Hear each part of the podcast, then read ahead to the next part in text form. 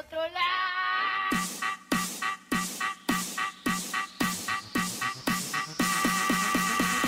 Vamos todo para la iglesia, el tiempo ya viene, y Cristo ya se acerca, se lo ganó. Tu, tu, tu, tu, tu, tu, tu.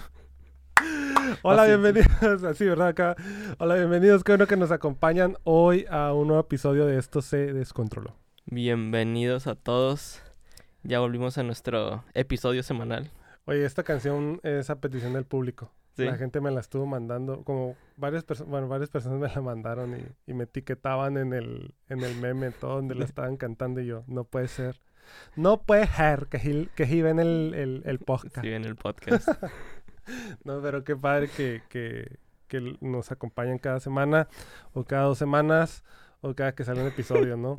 Pero ya se acerca el mundial, estamos como a Ya. 15 días. 14 días. Ca- No, 13 días ya hoy. 13 días del mundial, yo estoy casi, yo estoy preparado, man. Ya estás, No ya vamos a pasar listo. del... No, ¿eh?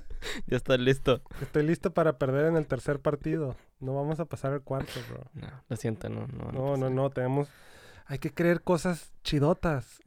ah, ¿verdad? No, él no la iba a decir. Pensaron que iba a decir la palabrota. Hay- hay una, co- una cosa es tener fe y otra cosa es... Sí, hombre. Una cosa son las murallas de Jericó y otra cosa es la peña, ¿no? no, pero... Híjole.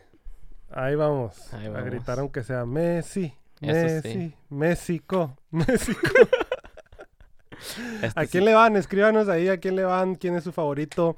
Eh, la, la, la cajita de comentarios está abierta para que nos digan cómo ven este mundial, pero al menos ya estoy listo. Oye, qué chulada de camisa, ¿eh? Sí, es, es mi favorita, de hecho, una de mis favoritas. Esa junto con la de Argentina, pero ni siquiera por porque esté bonita, sino porque es Messi. Sí, claro. Y claro. entonces el comentario se acepta quién va a ganar y por qué Messi. Oye, por ahí andan diciendo que Portugal-Argentina. Sí, no, no, Pero no- ya viste la línea. Hoy estaba viendo, hoy salió la convocatoria de, de los brasileños. Puro crack, bro. Ya sé. Puro crack. Sí, nueve delanteras. Nueve delanteros. O sea, es, es una, es increíble lo que hicieron con la convocatoria de, de Argentina, de, De Brasil. Brasil. Pero déjame te digo, hay un vato del Pumas. Dani Alves, Está- 39 años. Está Alves ahí del Pumas. O sea, tenemos gente del Arsenal, del Manchester. Pumas. el Pumas está entre la lista, ¿no? Real Madrid y Pumas. Pero qué chido, ¿no? Qué chido que está ahí. A- Así Sí. somos los hijos de Dios, bro. A veces, donde menos esperamos estar, ahí vamos a estar. Ahí donde llegamos. menos nos esperan ver, así como está el Real Madrid, Manchester, Arsenal, Pumas. ¿verdad? Si tú honras a Dios, así va a estar un montón de cosas y. ¡pum! Esto se descontroló entre los mejores podcasts del país, ¿no? Sí. Y, y sí hemos, no hemos experimentado eso muchas veces, ah, especialmente tú. Sí. No, el hecho de que de repente llegamos a un lugar que no nos esperamos y viene la gente y dice, no, pues no sé qué, esto y lo otro. Es como que, ah, gracias, no sabía que... Sí, no, qué, qué- padre, ¿no? El otro día estaba mm, ah, en una reunión, precisamente, nada que ver con nuestro contexto, nada que ver, y se me empezó a acercar un montón de gente diciendo, oye, yo veo el podcast, he visto tus podcasts, o sigo tus explicaciones, gracias. Y se siente bien curioso, ¿no? Les voy a ser bien honesto. Se siente bonito de poder sumar a, a las vidas de tantas personas, pero muchas, muchas gracias por vernos. Sí, Y hoy tenemos un tema interesante. un tema interesante, un tema que eh, es un poco controversial. ah, no por el hecho de del tema como tal, sino por cómo lo tratamos como cristianos. Ujú. Ah, y de hecho, no hay libros escritos sobre esto y, y todo. Y es el tema de, de que siempre nos están diciendo que un cristiano, que como cristianos tenemos que ser radicales. Yo creo que ya lo vieron en el título, ¿verdad? Ya. Ajá. Y esa palabra siempre me ha gustado y no me ha gustado. Ajá. Porque, y también es, no, en el mundo lo vemos, ¿no? De que tenemos los radicales de Al Qaeda, que son terroristas y son radicales. ¿no? Y también, y, y para, y pasamos ese término a un cristiano radical. Y muchas veces tomamos el hecho de un cristiano radical como alguien que está en un extremo, ¿no? Ah, a veces, no sé por qué cuando pienso en radical, pienso en los celotes ah, de la Biblia. Porque ellos creían que estaban haciendo aún más que los fariseos y cualquier otra persona porque eran radicales y no nos vamos a dejar de nada. Entonces, mi primera pregunta hoy para ti es, ¿tú cómo defines un cristiano radical? Ajá, qué interesante pregunta. Tú, tú lo acabas de decir muy bien. Desgraciadamente la palabra radical se ha malinterpretado. No voy a decir malinterpretado, ha tomado una, una nueva, un nuevo significado y esto sucede mucho, no recuerdo el término correcto para esto, pero esto sucede mucho con las palabras conforme va pasando el tiempo. Que palabras no significan lo que eran antes, ¿no? Eh, que palabras no significan lo mismo que, que antes. Por ejemplo, antes decirle menso a alguien era un insulto. Estoy hablando de unos 40, 50 años atrás. Hoy cuando hacemos algo chistoso es no seas menso, ¿verdad? Y no tiene esa connotación negativa. Eh, nosotros vivimos en una comunidad afroamericana, 80% afroamericano en nuestra comunidad. Y para mí la connotación de decir negro no, no tiene ningún significado. Eh, o sea, literalmente en español, no, no traducirlo a inglés black, sino negro. Eh, es una connotación de un color, de, de- por ejemplo, mi mamá me dice negro a mí, porque soy el más prietito de la casa. ¿no? Y a lo mejor alguien acá. Pero en este contexto, la palabra negro, así pronunciada como tal, tiene una connotación muy negativa para la comunidad afroamericana, muy, muy negativa. Eh, entonces, es bien chistoso que la palabra radical viene a tomar también esto. Y como dices tú, bien lo dijiste, desgraciadamente se, se entiende como alguien que está en un extremo, cuando no debería ser así. Eh, un radical, en su término etimológico, es alguien que vuelve a la raíz. Y eso es súper interesante. Es alguien que realmente vuelve a la raíz de algo. Entonces, con el paso del tiempo, eh, las peleas teológicas, las peleas ideológicas, las peleas sociopolíticas que ha habido se han radicalizado. ¿Por qué? Porque todos dicen que lo que yo digo es la verdad, que lo que yo digo es lo que está bien, que lo que yo digo es lo que vale y tiene más valor. Entonces, es bien difícil realmente para mí definir lo que es un cristiano radical porque eh, si- sin tener que entrar a un debate teológico. Yo simplemente diría, un cristiano radical es aquel que vuelve a la raíz de lo que Jesucristo enseñó. Sí. Ni siquiera a la raíz del judaísmo, sino a la raíz de lo que Jesucristo enseñó. Eh, puede ser un radical religioso. ¿Y cuál es la raíz de esto? Eh, yo creo que la raíz, Jesús lo dijo bien claro, ¿quieres ser un radical religioso? Bueno, la verdadera religión es el que atiende a las viudas y a los huérfanos y al pobre. Ujú. Eso es un verdadero religioso radical. Un cristiano radical es este que vuelve a las enseñanzas de Jesús. Pero el detalle es que, seamos honestos, Santi, es bien complicado hoy en día saber qué es lo que es la raíz realmente de lo que Jesús nos enseñó. Porque entra un debate teológico. Entonces, un cristiano radical para mí sería un cristiano que está enfocado en su comunidad antes que en su doctrina. Un cristiano que está enfocado en servir al prójimo antes que a su teología.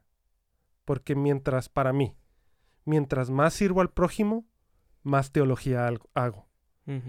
Entonces no puedo ver un cambio eh, en las personas si no hay un cambio interior. No puede haber un cambio social si no hay un cambio interior. No puedo radicalizar. El problema de la, del, del ser radical y esto es que quiero que tú cambies a lo que yo digo en lugar de yo cambiar para que tú cambies.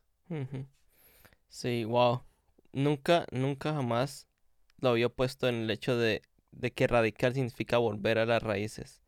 Y cuando lo pones de esa forma, si veo cada cosa que hizo Jesús al frente de los fariseos, fue regresarlos a la raíz de, de lo que Dios había querido hacer con el pueblo que nosotros habíamos malinterpretado. Claro. ¿no? Cada vez que sanó en un, en un, en un, en un Shabbat, era de que, es que era mostrándoles la raíz y el punto no era que no puedes hacer nada. El punto era este día es para Dios y volver a la raíz de que al final lo, tu, tu trabajo aquí en la tierra como fariseo como, o como maestro de la ley o como cualquier persona que estamos enseñando en la iglesia, o que, no porque aún como cualquier cristiano tenemos que ser eh, ejemplo a los demás, es volver a entender que el punto es amar a Dios y amar a los demás. Y esa era la raíz. De ahí sí salen muchas, Totalmente. muchas ah, reglas y normas, pero que realmente solo están hechas para cumplir esa regla principal. Y, y es que ese es el problema de la malinterpretación de nuestro cristianismo moderno, que queremos que otros se sometan a reglas rigurosas que muchas veces ni nosotros mismos nos podemos someter, ¿no? que no- muchas veces nosotros ni podemos seguir al 100%. Déjate tú la parte religiosa, déjate tú la parte ah, ah, litúrgica. Vámonos a, a la cuestión simplemente de la moralidad. O sea, a veces queremos que la gente tenga estándares morales tan altos que nosotros mismos no cumplimos. Queremos que la gente se comporte de cierta manera que y nosotros mismos no cumplimos ni la mitad de lo que queremos radicalizar a las personas. Y precisamente, o sea, tú dices, Jesús todo lo que hizo fue simplemente llevar a, a la raíz. Hay personas que dicen, no, es que Jesús fue un revolucionario. ¿Sabes? Yo estoy en contra de decir que Jesús fue un revolucionario. Porque Jesús no vino a revolucionar la ley. Jesús vino a cumplir la ley Exacto. pero la cumplió de tal manera, o sea, fue tan radical Jesús que la cumplió cada letra. De hecho, lo dice la Biblia, cada letra lo, la cumplió él. Cada ley, él fue el único que la pudo cumplir. ¿Por qué? Porque volvió a la raíz.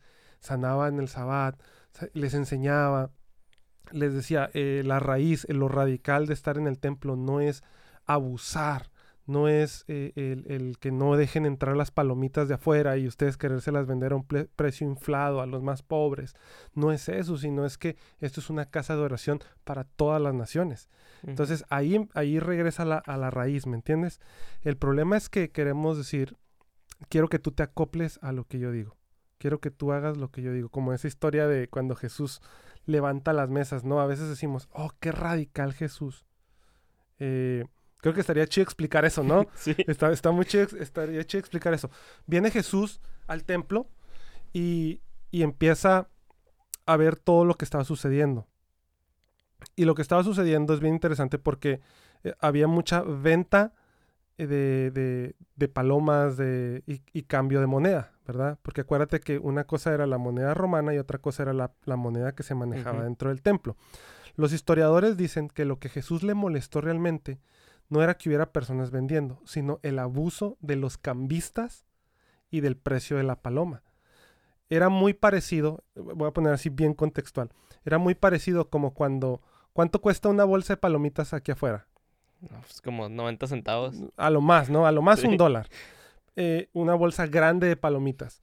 Si- ¿Y una soda? ¿Unos 50? 50. Sí, ok, vamos a decir que con En tres, el, en el Common Go teníamos dólares, todo gigante de un dólar. como dos litros por un dólar, ¿no?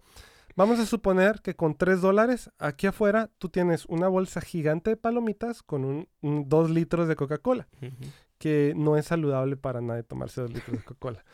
Entonces, tú vas con tus dos litros de Coca, tus palomas gigantes. ¿Cuánto vale la entrada al cine? ¿Siete dólares? ¿Ocho, Ocho. dólares? ¿Ocho ya, dólares? ya está casi, yo veces hasta 15. Sí, ¿verdad? Vamos a suponer que entonces 3, 11, de 11 a 12 dólares tú pudieras ir al cine, ver una buena película con tus palomitas. Ujú. Pero el cine no te deja meter comida de afuera Exacto. a sus salas. Ellos te dicen, consume lo que yo tengo. ¿Y cuánto vale una bolsa de palomitas dentro del cine? 7, 8 dólares. 7, 8 dólares. O sea, ni siquiera lo que... Cuatro veces, cinco veces. ¿Cuánto vale una coca dentro del cine? No. 12 dólares, o sea, ¿no? Entonces terminas gastando un montonal adentro por los precios inflados para ver la misma película teniendo el mismo producto que tú pudiste tener. Eso estaba sucediendo en el templo. Pero el problema era que no era con los ricos. Eso sucedía con los pobres. Y era con el precio de las palomas. Ahora acuérdate, eh, la Biblia dice que eh, los que no tenían para llevar un cordero, eh, un macho cabrío, esto, podían llevar dos tortolitas que podían agarrar. Cuando la gente llevaba sus tortolitas salvajes, los que tenían bajos recursos, no los dejaban entrar. Decían, tienes que comprarlas aquí adentro. Y el precio era muy elevado. Entonces, eso fue lo que Jesús le molestó. O sea, Jesús vio el abuso. Porque dijo, es que mi casa no será llamada casa de ladrones. La raíz de esta casa es que va a ser llamada casa de oración para todas las naciones. Entonces Jesús, ¿qué hace? Radicaliza y comienza a aventar las mesas, no a chicotear a la gente, a, a aventar mesas, a, a aventar las monedas, a decir esto es un abuso, en contra, ojo acá, el contexto era en contra de los pobres. ¿Sí ves? Entonces, ser una persona, un cristiano radical, realmente tiene que ir enfocado a la raíz del asunto en servicio de los demás. No puede ser volver a la raíz para yo verme mejor.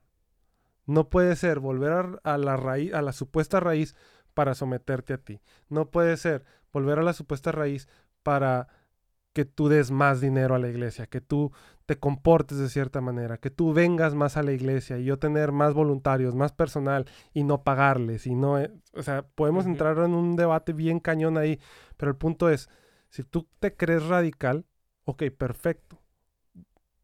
Tu, radi- tu radi- re- radicalización funciona en torno a tu imagen, vamos a decirlo así. Tú quieres que yo me ponga corbata, que yo me ponga perfecto. Pero ¿cómo eso va a ser mejor persona a alguien? Ojo con esto. Hay contextos donde eso funciona. Sí. Y, y de hecho yo lo viví porque cuando yo estaba en el instituto bíblico, yo estaba en un lugar donde el contexto como tal era... Es un contexto que a lo mejor nunca voy a ver en ningún otro lugar, Ajá. pero era el contexto de estar literalmente sentado en la iglesia junto a ladrones, asesinos y todo esto. Y nosotros como parte del, ins- del instituto bíblico teníamos que siempre utilizar corbata y irnos vestidos a la iglesia de nuestra mejor manera. Y al principio para mí eso era... o Con un código de vestimenta. Sí, teníamos un código de vestimenta, corbata, o sea. Y al principio para mí yo decía, pero ¿por qué tengo que hacerlo? O sea, eso no me va a quitar ser o más o menos cristiano.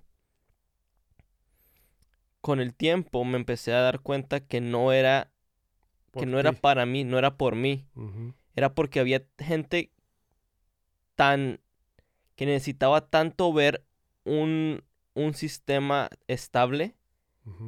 Ah, porque nunca en su vida, y, y, y, y si lo ves en un, un ladrón o cualquier convicto, nunca en su vida ha tenido nada estable, ni nunca ha visto, es muy difícil para ellos seguir un código. Correcto. Entonces, si, imagínate, si uno como cristiano que está estudiando instituto bíblico no quiere seguir un código, ¿qué ejemplo le estás dando a esas personas que están ahí mirándote? Que de una u otra forma eres su ejemplo. Correcto, porque estabas en un contexto donde había muchos pandilleros. O sea, bueno, no era tu instituto bíblico, les explico bien rápido. don- eh, Santiago estudió en un lugar donde tenían diferentes ministerios, tenían una universidad bíblica y es parte de esta universidad, eh, bueno, este ministerio tiene centros de rehabilitación, de reintegración social. Lo que sucede es que venía mucho pandillero. Tú sabes que para los pandilleros, y por eso te decía, hay contextos donde funciona. Para los pandilleros la ropa simboliza algo, los colores simbolizan algo. Exacto. Los, los zapatos, por ejemplo, en, en el área de California, eh, los Nike Cortés, eh, de cierto color, simbolizan que eres parte de cierta pandilla. Entonces, por eso te digo, eh, el radicalismo de pronto en la imagen funciona en cierto contexto como ese. Me explico, pero no es que ah, sea una opresión. El problema es que el decir soy radical se ha vuelto una herramienta para oprimir a otros.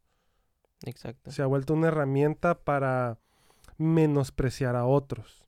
Y creo que ahí no estamos volviendo a la raíz. Sí, porque después también llegué a lugares donde tenían el mismo código de conducta, pero no había una razón. Simplemente era porque yo quiero que sea así y así va a ser.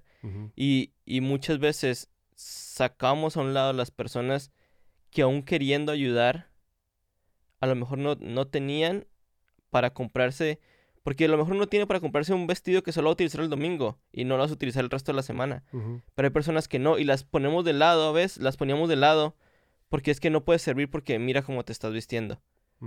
En vez de decir, ¿sabes qué? Eso al final no tiene nada que ver con quién eres o no eres. Y en este contexto no, no, no va a cambiar ah, a nadie. Sí. Sí, eh, tienes que ver el contexto donde, donde va a funcionar, donde tú quieres, vamos a decir, ser radical en la etimología moderna. Es decir, es que somos así porque somos radicales. Ok, perfecto, pero ¿está funcionando realmente o, estás, eh, tu, tu- tu forma de ser radical está realmente sirviendo a otros, amando a otros porque estás volviendo a este contexto? Por ejemplo, si sacamos esa, ese código de vestimenta de ahí, del contexto donde tú estudiaste, y lo ponemos en, pf, vamos a decir, una ciudad muy moderna, en Seattle. ¿Me explico?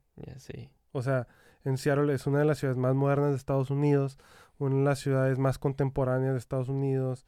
Eh, el arte, la moda están por, por los cielos. O sea, ni siquiera Nueva York tiene, tiene eso, ¿verdad? Nueva York es la cuna, pero si te vas más al norte, Seattle realmente tú vas en la calle y es un contexto totalmente diferente en la moda, en las personas, en los trabajos. Es totalmente distinto. Entonces, querer traer este código y decir es que es, así debe de ser, así porque así me enseñaron y esta es la forma correcta, pues a veces vas a hacer ver más mal, voy a decirlo al evangelio, vas a hacer ver más mal al mensaje porque el mensajero se está viendo mal. Y es donde, eh, vuelvo a decirlo, la, mejo- la mejor defensa de la teología es cuánto sirves a las personas. Sí. Y cuando empiezas a servir más a las personas, menos tienes que discutir de teología, porque no tienes tiempo para discutir con ese tipo de personas. Sí, y eso me lleva a la segunda parte de lo que quería hablar sobre ser radical. Y es que muchas veces como cristianos tenemos creencias que son muy radicales y las cuales está bien que seamos radicales en creer de esa manera. Pero es como siempre que ah, quieres hacer, un- quieres pelear con alguien y llegas con un montón de problemas, pero no llegas con una solución. Y a veces como cristianos radicales tendemos a quererle impartir nues- lo que sabemos que está bien a la gente, pero sin mirar cómo vamos a hacerle una vez esta persona eh, acepte lo que le estamos diciendo. Y yo estaba pensando mucho en, en el tema del aborto, porque el tema del aborto, y aquí en Estados Unidos y ahora en Latinoamérica, ha crecido muchísimo con los últimos años, de que legal, no legal, esto y lo otro. Y, y hay iglesias y, y lugares que van a clínicas de aborto y están haciendo huelgas y todo esto. Y no está mal. ¿no? Porque en sí el aborto no, no está bien. Ahora, el problema es que hacemos eso o tenemos, convencemos a una niña de que no aborte, pero al momento de que tiene su hijo, nadie está ahí para ayudarla. Nadie, como cristianos, es como que ya hicimos nuestra, tarea de que ya no va a abortar, pero a lo mejor va a traer al mundo un niño que no estaba listo para traer y en vez de nosotros seguir, Jesús dijo, ¿a, a quién, a quién tenemos que estar ayudando? Y en vez de ayudarlos, nada más como que ya hicimos nuestra tarea de que no hizo eso Que no abortara. ah, y ahora ahí va a ver. Y después ese niño crece y estamos quejándonos de que, mira qué mala mamá, mira que por eso ahora al- el niño ahora es así y así y así y así. Cuando realmente, si lo miras, vuelves al inicio, dices, pues fue culpa nuestra porque causamos el cambio en alguien, pero nunca le ayudamos a crecer. No, no estamos diciendo que no vamos a estar en contra del aborto, estamos totalmente en contra del aborto. Eh, es, es un tema bien interesante, pero lo que, el, el punto que queremos razonar es, ¿quieres ser radical? Trae soluciones a la mesa. Exacto. No solamente decir, esto está mal, esto está mal, esto está mal, esto está mal. Es, esto está mal, pero así te voy a ayudar. Exacto. Y creo que el problema, vuelvo a, a usar la palabra, ¿verdad? El problema de los que nos creemos radicales es que hablamos más del problema y juzgamos más a los que cometen o están involucrados en determinada circunstancia problemática y nunca nos enfocamos en la solución. ¿no? Eh, a manera bien personal, nosotros, por ejemplo, como iglesia estamos muy involucrados en lo que es el foster home. En Latinoamérica lo que es foster home es simplemente adoptar a niños, vamos a decirlo así, temporalmente, Sí. ¿verdad? Como, creo que se llaman hogares de paso. Hoga- hogares, de, sí, hogares Sí. temporales, hogares de paso. Eso. Este, estamos como iglesia muy involucrados dentro de este sistema. Ahora, esto no es algo que se hace público. ¿Por qué? Porque tiene que ver con menores de edad. Pero si estamos en contra del sistema, y, y lo digo porque esto nos, me da la autoridad moral de poderlo decir, ¿no? O sea, si estamos en contra del sistema, también tengo que decir, estoy haciendo esto para ayudar al sistema. Porque muchas veces responsabilizamos al gobierno, responsabilizamos a todo mundo, pero ¿y la iglesia? ¿Y yo como cristiano?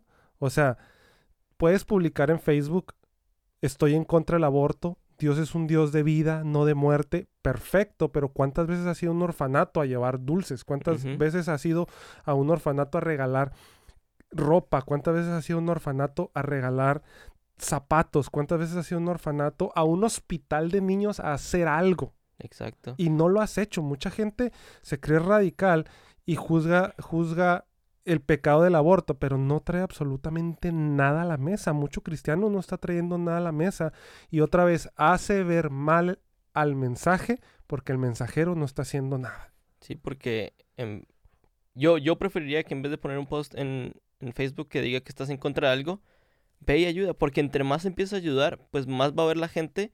O sea, porque a, veces hablando con el, o sea, y viendo, porque ahorita también en series y todo, hasta ya te ponen datos de, de aborto y todo esto, y, y dicen, no, pues es que no puedes, no, no abortes, lo puedes dar en adopción.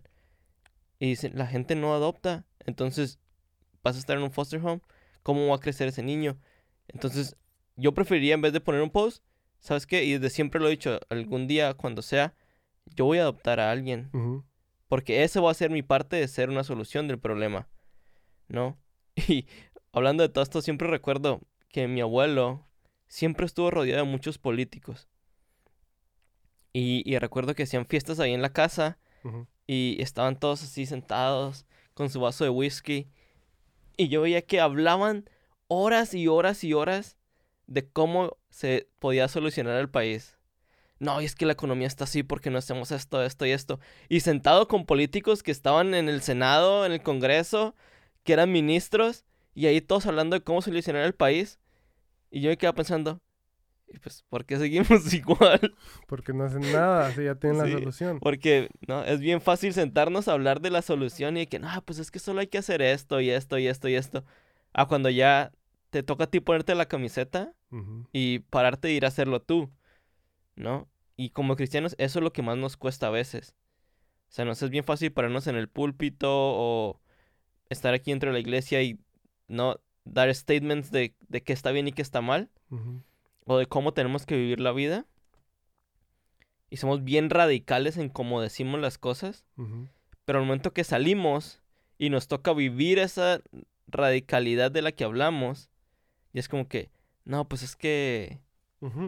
Y fíjate, eso es, eso es bien chido porque podemos hablar, yo, yo hablo mucho en contra de la pornografía porque yo luché y sigo luchando, abiertamente lo digo, fui adicto a la pornografía y es una lucha constante de seguir venciendo todos los días esto, el, el consumo, las recaídas y todo.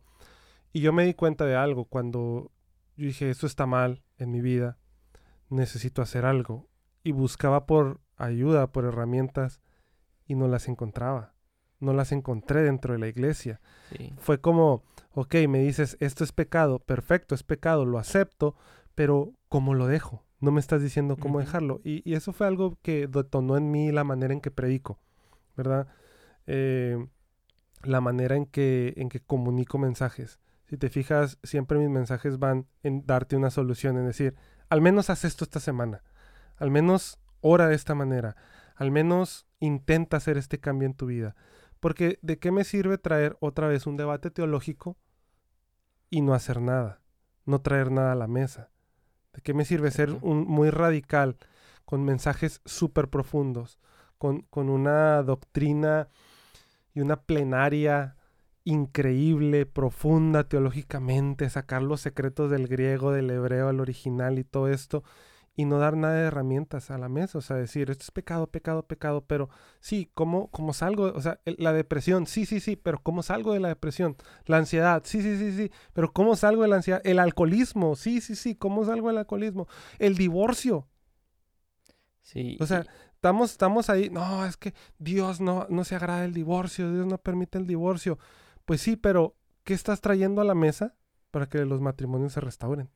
¿Qué sí. estás trayendo a la mesa para que más niños sean adoptados? ¿Qué estás trayendo a la mesa para que dejes las adicciones a la marihuana, a la pornografía? ¿Qué estás trayendo a la mesa realmente como cristiano radical, como cristiano que usa corbata y que habla diferente y lee la Biblia todos los días? Mira, a mí me vale gorro que leas la Biblia todos los días. Mientras no hagas nada, prefiero que hagas algo y leas la Biblia un poquito nada más. No que no la dejes de leer, ¿verdad?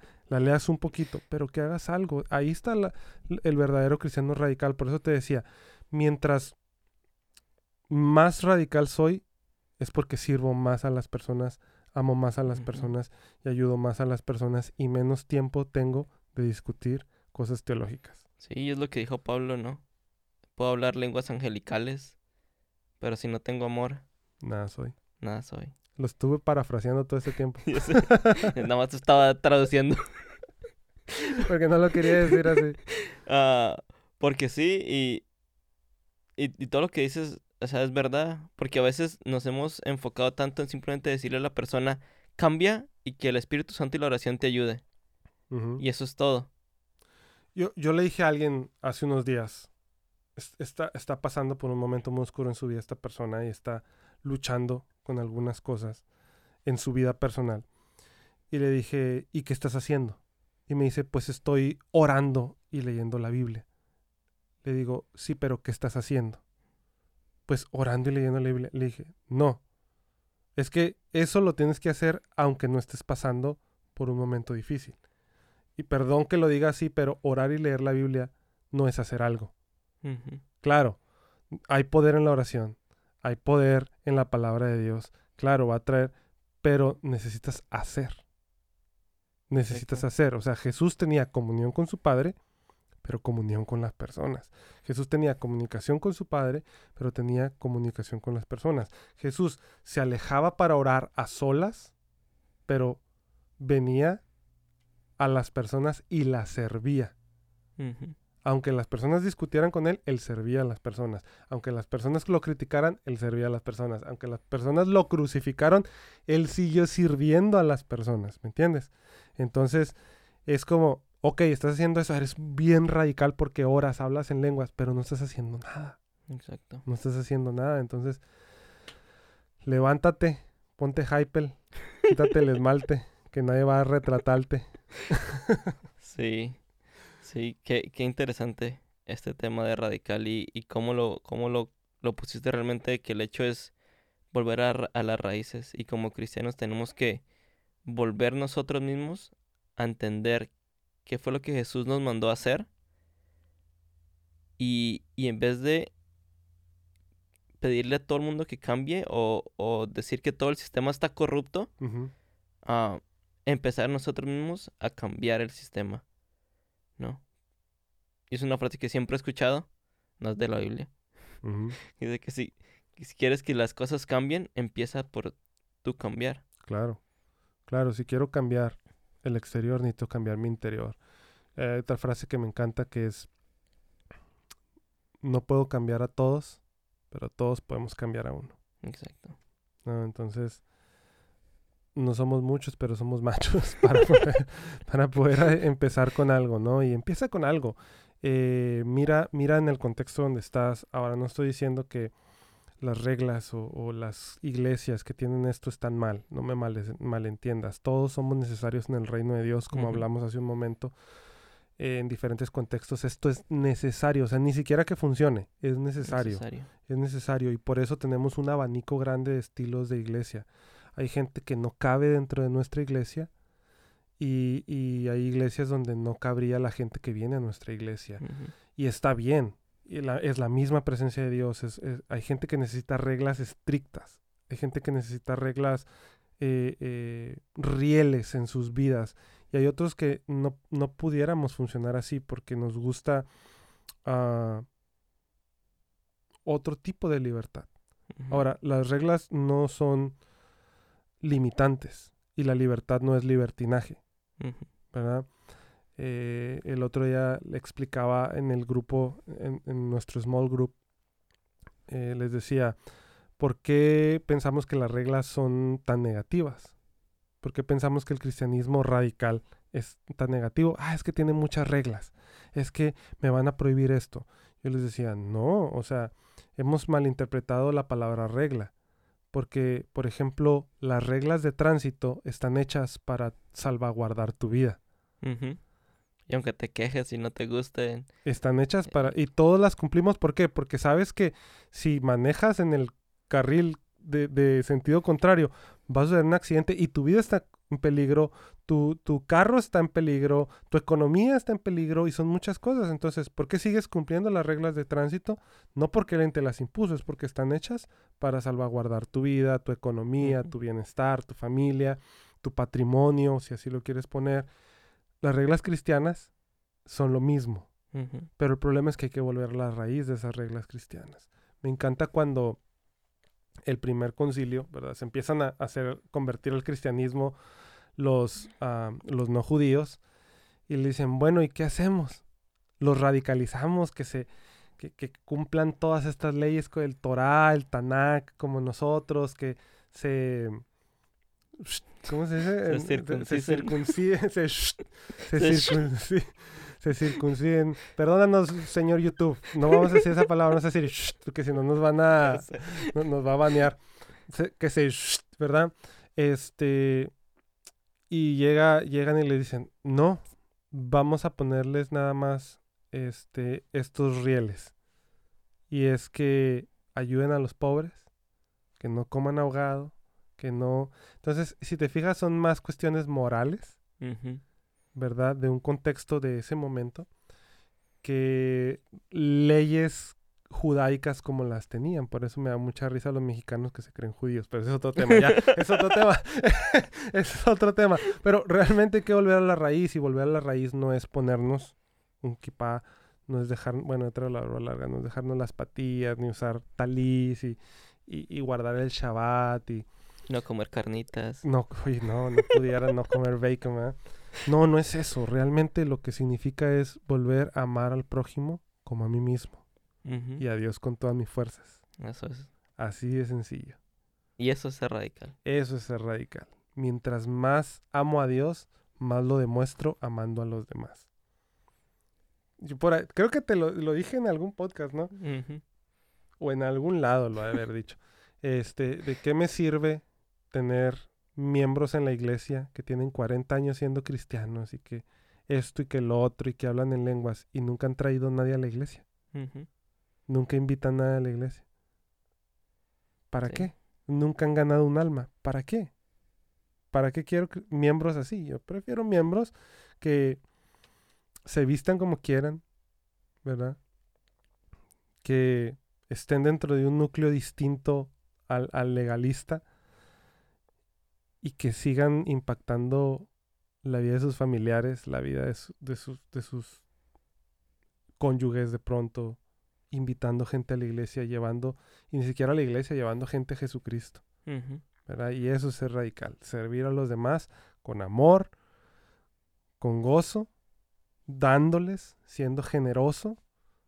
Y eso es, eso es un cristiano radical para mí. Pues ya, conejo. Ya fue. Ya conejo, ¿para qué quieres liebres? Y pasamos a nuestra sección más esperada. Memeando. Ay, déjame buscar un meme, espérame, se me perdió. Aquí lo tenía. Estamos con cosas que los cristianos comparten que no son cristianas. Ya se me perdió. Es que tengo tantos. Cuando alguien muere, Dios gana un angelito. Bueno, no voy a decir esa, no, no, no, no. Am, este me gusta. Este me gusta. A ver. ¿Listo? A ver. A ver, música maestro. El Dios Todopoderoso no te dará más de lo que puedes soportar. Ajá, machín. E- esa la he escuchado eh, en predicaciones también. Sí, sí, la he escuchado en predicaciones. Muchísimo. Ajá. ah, muchos piensan que viene en 1 Corintios 10:13. No, no, no, no dice eso. Este, el versículo realmente habla de, la, de las tentaciones, no de las luchas ni de las pruebas. Lo- luego podemos hablar acerca de la diferencia entre lucha, prueba y tentación. Ese sería un tema interesante. Lucha, prueba y tentación. Pero no, no, no lo dice de esa manera. De hecho, lo más cerquita que pudiéramos tener este versículo está en Juan cuando Jesús dice, en el mundo van a tener aflicción, pero tengan paz, porque yo ya he vencido al mundo. Ojo. Él, no yo. Exacto. ¿Verdad? Y el problema es que muchas veces pensamos que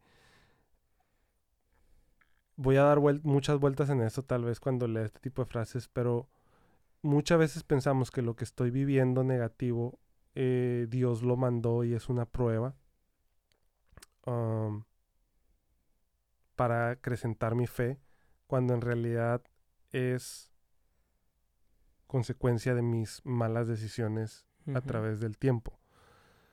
Y, y no, mm, Dios puede enviarte cosas que no resistas.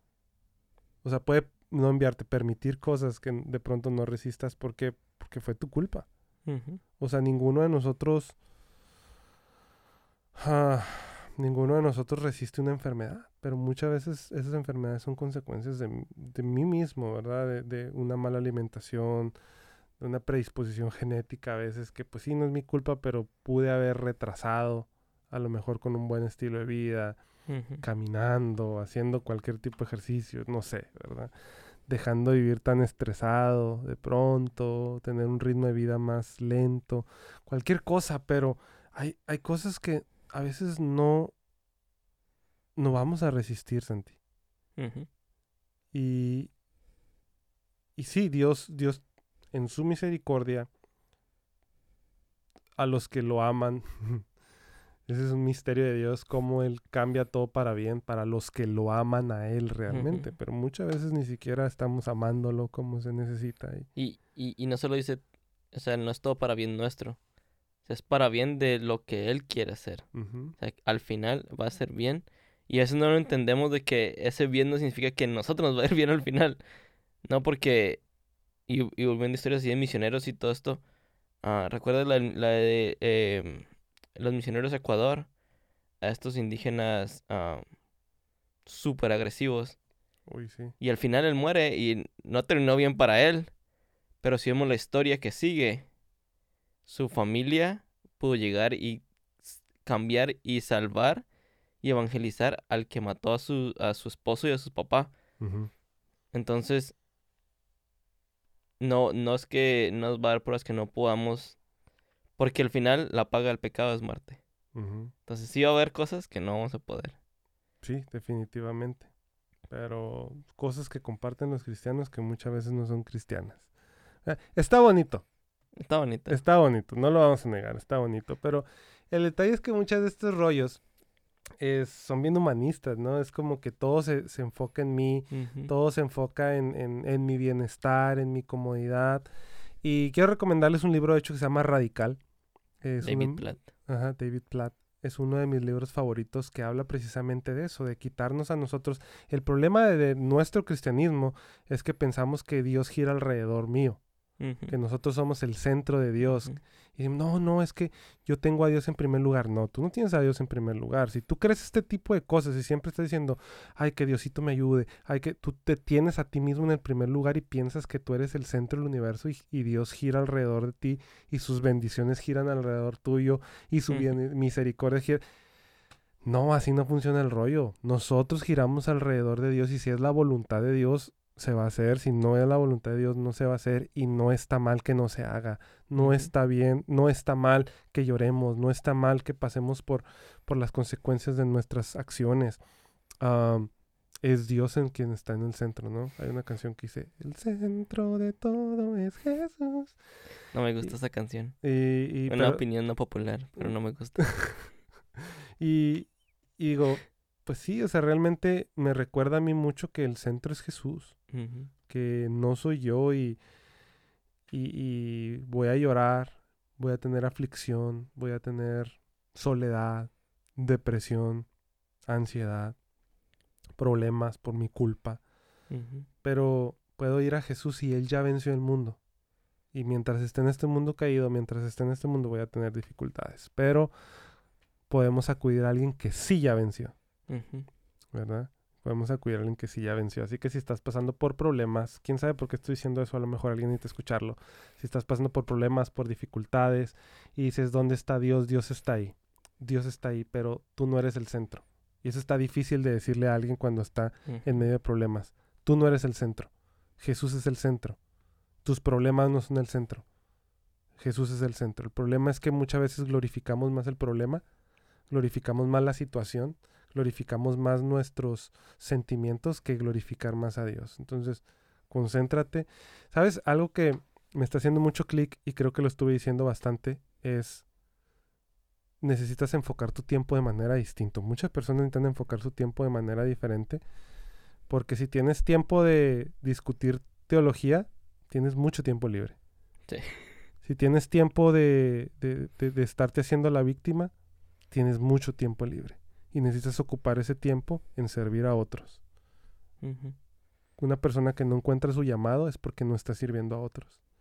Una persona que no sabe a qué Dios la ha llamado es porque no está sirviendo en nada y tiene demasiado tiempo libre como para estar pensando cuál es mi llamado. Oh, pastor, pero yo trabajo y todo y esto y aún no encuentro mi llamado. No, es que trabajar es una cosa y servir a otros es algo. ¿Quieres encontrar tu llamado? ¿Quieres encontrar el propósito de tu vida? ¿Quieres salir de esa depresión? ¿Quieres salir de esa ansiedad? Comienza a servir a otros. Ya con eso terminamos, ¿no? Ya. Ya, ya mejor ya vámonos. Sí, ya Vámonos vámonos. a hacer algo. más bien. Vámonos a hacer algo por alguien, ¿no? Eh, qué bueno que nos acompañaron. Hablé un montón yo hoy. Sí. Esa era la idea de hoy. Perdóname, ¿eh? Esa era la idea de hoy. Es la idea de hoy. Este, de hecho, la idea de este podcast salió por eso, ¿no? Porque siempre platicamos un montón de cosas y tú tienes una forma muy particular de, de sopear, me dicen en Monterrey. De sacarme el- la sopa. Sí. No, pero muy interesante. Muy interesante, Nunca se me va a olvidar volver a la raíz. ¿no? Y hay una canción de Natalia Lafourcade que yo te llevo dentro pensando. Hasta la raíz. tic, tic, tic. Vaya, escúchala. Dígale, el pastor Josué me dejó escuchar a Natalia Lafourcade. Hasta Nos la vemos- raíz. Nos vemos la otra semana. ¿Cómo? Hasta la hasta raíz. la raíz, hasta la raíz. Bueno, nos vemos la próxima semana. Qué bueno que nos acompañaste en este episodio. Bye.